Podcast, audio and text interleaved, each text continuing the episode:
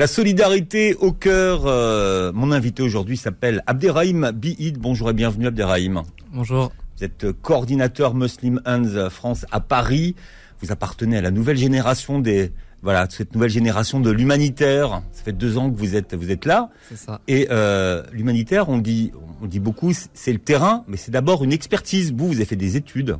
Ouais, exactement. J'ai, d'abord j'ai un master en, en études européennes internationales et euh, j'ai ensuite voulu me spécialiser vraiment euh, strictement dans l'humanitaire. Et donc j'ai fait un, un master 2 spécialisé, dans, dans l'humanitaire et le développement et dans la gestion de projet. Voilà, beaucoup de gens qui veulent s'investir disent mais comment on fait pour rejoindre l'humanitaire? Bah oui, vous pouvez aussi faire Ouais. des diplômes. Ouais, à la exactement. fac. Il y a de plus en plus de, di- de diplômes spécialisés, que ce soit dans des dans les universités, dans des écoles euh, privées. Ça se fait ça se fait de plus en plus. Ouais, c'est plus courant. Parce qu'on confond souvent l'humanitaire avec le bénévolat, mais c'est pas vraiment la, la même chose. Aujourd'hui, c'est vraiment une expertise. hein. Oui, ouais, c'est très différent. Le, le bénévolat, c'est quelque chose qui se fait plus euh, à l'échelle du, du terrain en, en- en France et, et qui se fait plus dans, dans, dans le cadre de, par exemple, de maraude. C'est, c'est quand on pense au bénévolat, en général, on pense aux maraudes.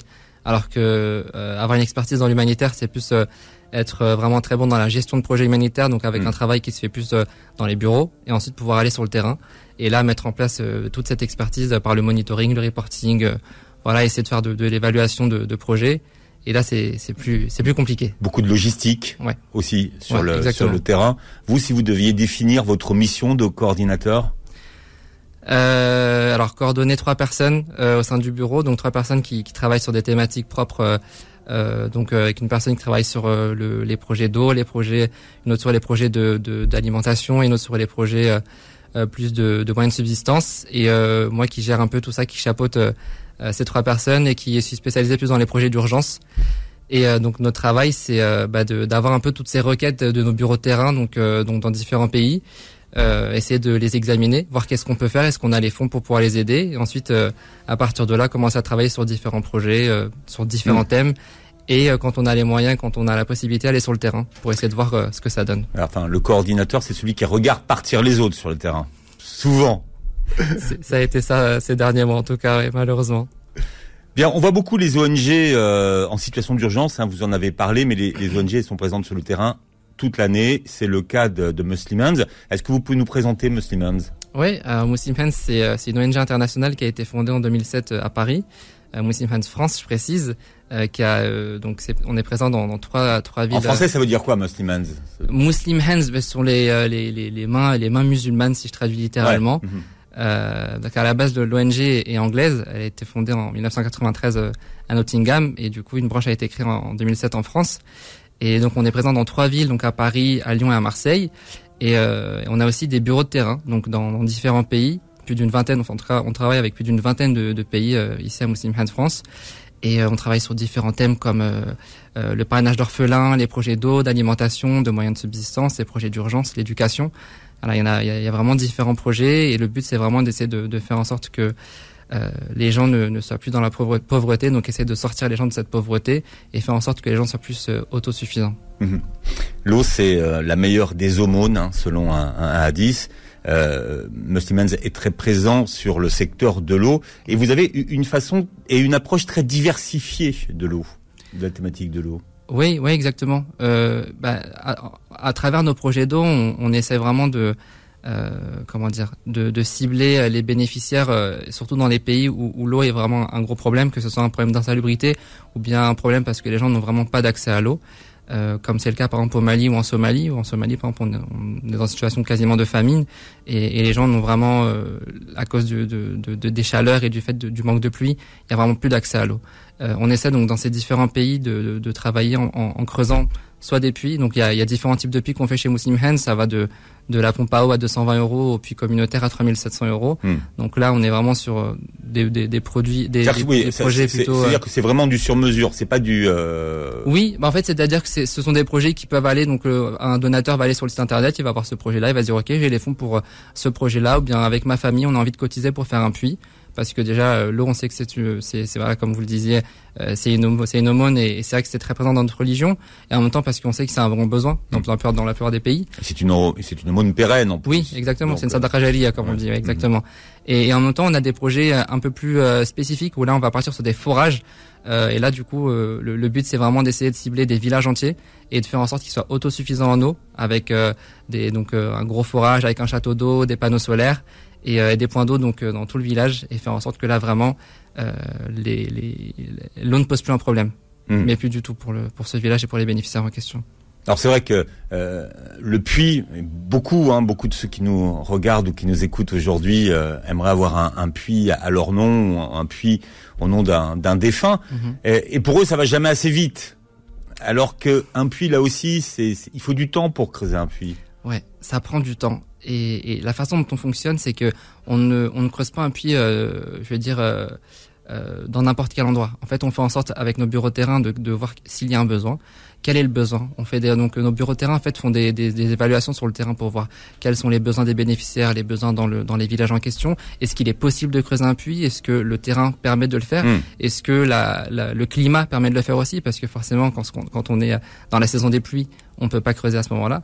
Donc euh, il y, a, y, a, beaucoup de paramètres à prendre en compte. Et à partir du moment où tous les paramètres sont vraiment concordants, là on peut essayer de, de on peut du coup mettre en place un projet. Hmm. Et donc nous, euh, et c'est aussi pour ça que, que au sein de Muslim Hands, euh, les bénéficiaires, ne, les, les, pardon, les donateurs ne peuvent pas choisir de pays parce que notre but c'est de faire en sorte d'envoyer le puits là où il y a le besoin.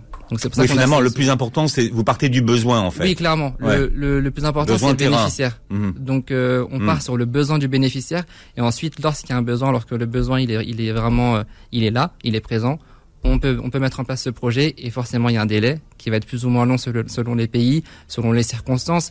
Euh, comme ça a été le cas par exemple au Pakistan, on a dû avoir du retard et en Afghanistan aussi parce qu'il y avait eu euh, une inondation. Donc forcément on a pris du retard. Euh, parfois il y a des problématiques qui peuvent être liées à l'envoi de fonds. Parfois ça peut être lié. Enfin bref, il peut y avoir vraiment beaucoup de paramètres qui font que le délai va être un petit peu plus long, mais on fait en sorte que les rapports soient toujours envoyés. C'est bien d'être patient. Il faut, il faut. C'est, la, la, religion nous, l'indique aussi.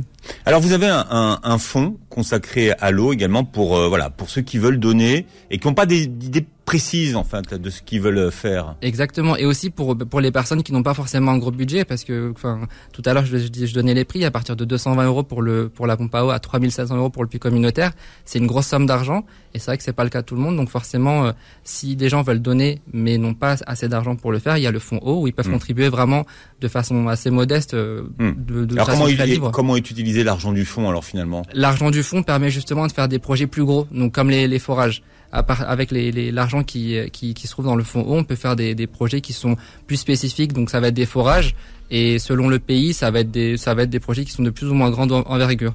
Donc, euh, sachant qu'aussi les prix ne sont pas les mêmes selon le, les bureaux de terrain, comme c'est le cas par exemple au, Yémen où tout récemment on avait un projet de, une demande de réhabilitation de puits. Euh, le projet était assez coûteux, hmm. donc euh, c'est grâce à ces fonds-là qu'on peut aussi faire en sorte de, de créer ces projets. Et, pourquoi ça, ça coûte plus cher au Yémen, par exemple? Dans le cas du Yémen, par exemple, c'est un pays qui importe beaucoup. Donc, elle a besoin d'importer le, hmm. les produits. Donc, forcément, qui dit import dit euh, les coûts qui sont assez excessifs. Aujourd'hui, Muslimans est présent dans combien de pays euh, pour vraiment la, la question de, de l'eau Vous creusez où? Euh, Pour, pour l'eau, euh, je dirais à peu près une, une dizaine de pays. Euh, en Afrique de l'Ouest, on est très présent euh, donc au Sénégal, au Mali, au Niger. On est aussi présent, très présent aussi en, en Asie, donc avec le Sri Lanka, euh, l'Inde, le Pakistan, le Bangladesh. Donc on a on a pas mal de hmm. pays où on fait des projets d'eau, justement où le besoin nous est clairement notifié par le bureau de terrain. Hmm. Si vous deviez définir la méthode Muslimans, comment vous la définissez? Oh, Par rapport à d'autres ONG, c'est quoi votre ADN à vous? Je dirais que c'est c'est de partir du besoin c'est d'essayer de, de partir du besoin, c'est de partir de, du bénéficiaire. Le but, c'est vraiment de faire en sorte de satisfaire les besoins du bénéficiaire. Et ce qu'on aimerait faire et ce qu'on a commencé à faire et, et qu'on souhaite poursuivre, c'est d'essayer de vraiment euh, combler tous les besoins dans toutes les thématiques, comme on a pu le faire récemment par exemple à Natiana au Mali où le but c'était vraiment de mettre en place un projet où les besoins de tout le village étaient étaient vraiment comblés donc que ce soit dans le domaine de l'eau avec un château d'eau hmm. euh, de l'éducation avec une école de la santé avec une clinique et euh, dans le dans le domaine de, des moyens de subsistance en faisant en faisant un, jardin agricole d'un hectare hmm. grâce à ça on a vraiment pu combler tous les besoins euh, entièrement du village et de cette façon-là aussi ils peuvent, ils peuvent être euh, autosuffisants. D'accord. Vous appelez ça un village euh, modèle, c'est ça? Un village modèle, ouais. On, on, appelle ça un village modèle. Ouais. Mais, mais ça part quand même de l'eau. En fait, le point de départ, c'est que si la question de l'eau n'est pas résolue, on peut pas passer à l'étape d'après. En fait. C'est vrai que l'étape de l'eau, elle est importante. Après, forcément, c'est un des plus grands besoins. Euh, mais après, c'est pas forcément le seul. Et c'est vrai que on aimerait vraiment se concentrer plus euh, sur les, les, projets de moyenne subsistance parce que grâce à ces projets-là, qui incluent pour la plupart l'eau, si je parle, si je parle, je parle, par exemple du jardin agricole, le jardin agricole, c'est donc euh, c'est les terres, donc faire en sorte de semer euh, des graines. C'est forcément pour ça on a besoin d'eau. Donc on a aussi des puits avec des points d'eau qui sont qui sont qui sont accolés. Et on a aussi le, le fait que la personne, donc le bénéficiaire peut donc semer donc les, les fruits ou légumes dont il a besoin et par la suite les vendre ou les consommer. Donc en faisant ça, vraiment, on est, enfin, on, peut le rendre vraiment autosuffisant. Hmm. On est de plus en plus, euh, on va dire, attentif en France avec les sécheresses qui sont de plus en plus nombreuses, certaines régions qui depuis un an euh, manquent d'eau. Donc on voit ce que c'est finalement, hein, de se poser la question de l'eau au quotidien. Ah oui, bah on prend des douches beaucoup plus courtes, je pense maintenant. Ouais. Alors vous avez compris hein, plusieurs euh, possibilités pour vous euh, d'intervenir, de, donner, d'agir. Les pompes à eau, les puits, les puits profonds, les puits communautaires. Exactement. Euh, comment on fait pour vous pour vous rejoindre? Eh bien, j'ai envie de dire le, site internet avec muslimhands.fr. C'est le moyen le plus concret. Mm-hmm.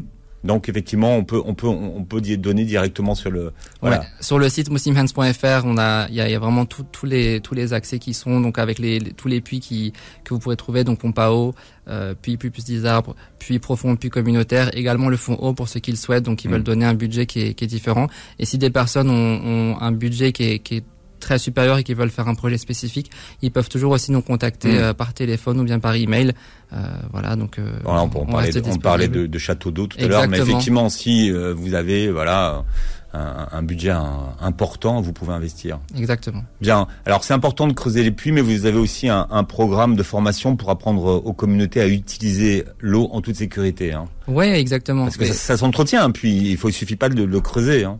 Exactement, ça s'entretient et en même temps l'équipe de terrain peut pas toujours être présente. C'est pour ça que hmm. lorsque lorsque le puits est finalement inauguré, euh, le donc l'équipe notre équipe terrain en fait sélectionne des, des villageois. Euh, donc ils forment une sorte de comité. Donc ce comité sera chargé de surveiller, de, de faire en sorte de gérer la maintenance du puits. Donc à partir du moment où le puits est construit, euh, donc c'est ça devient leur charge en tant que en tant que village et euh, du coup c'est à eux de, de, de parvenir à, à, gérer tous les soucis qui peuvent être liés euh, au puits. Abderrahim BI, invité. On parle de solidarité et c'est le mois de la générosité. Exactement. À très vite.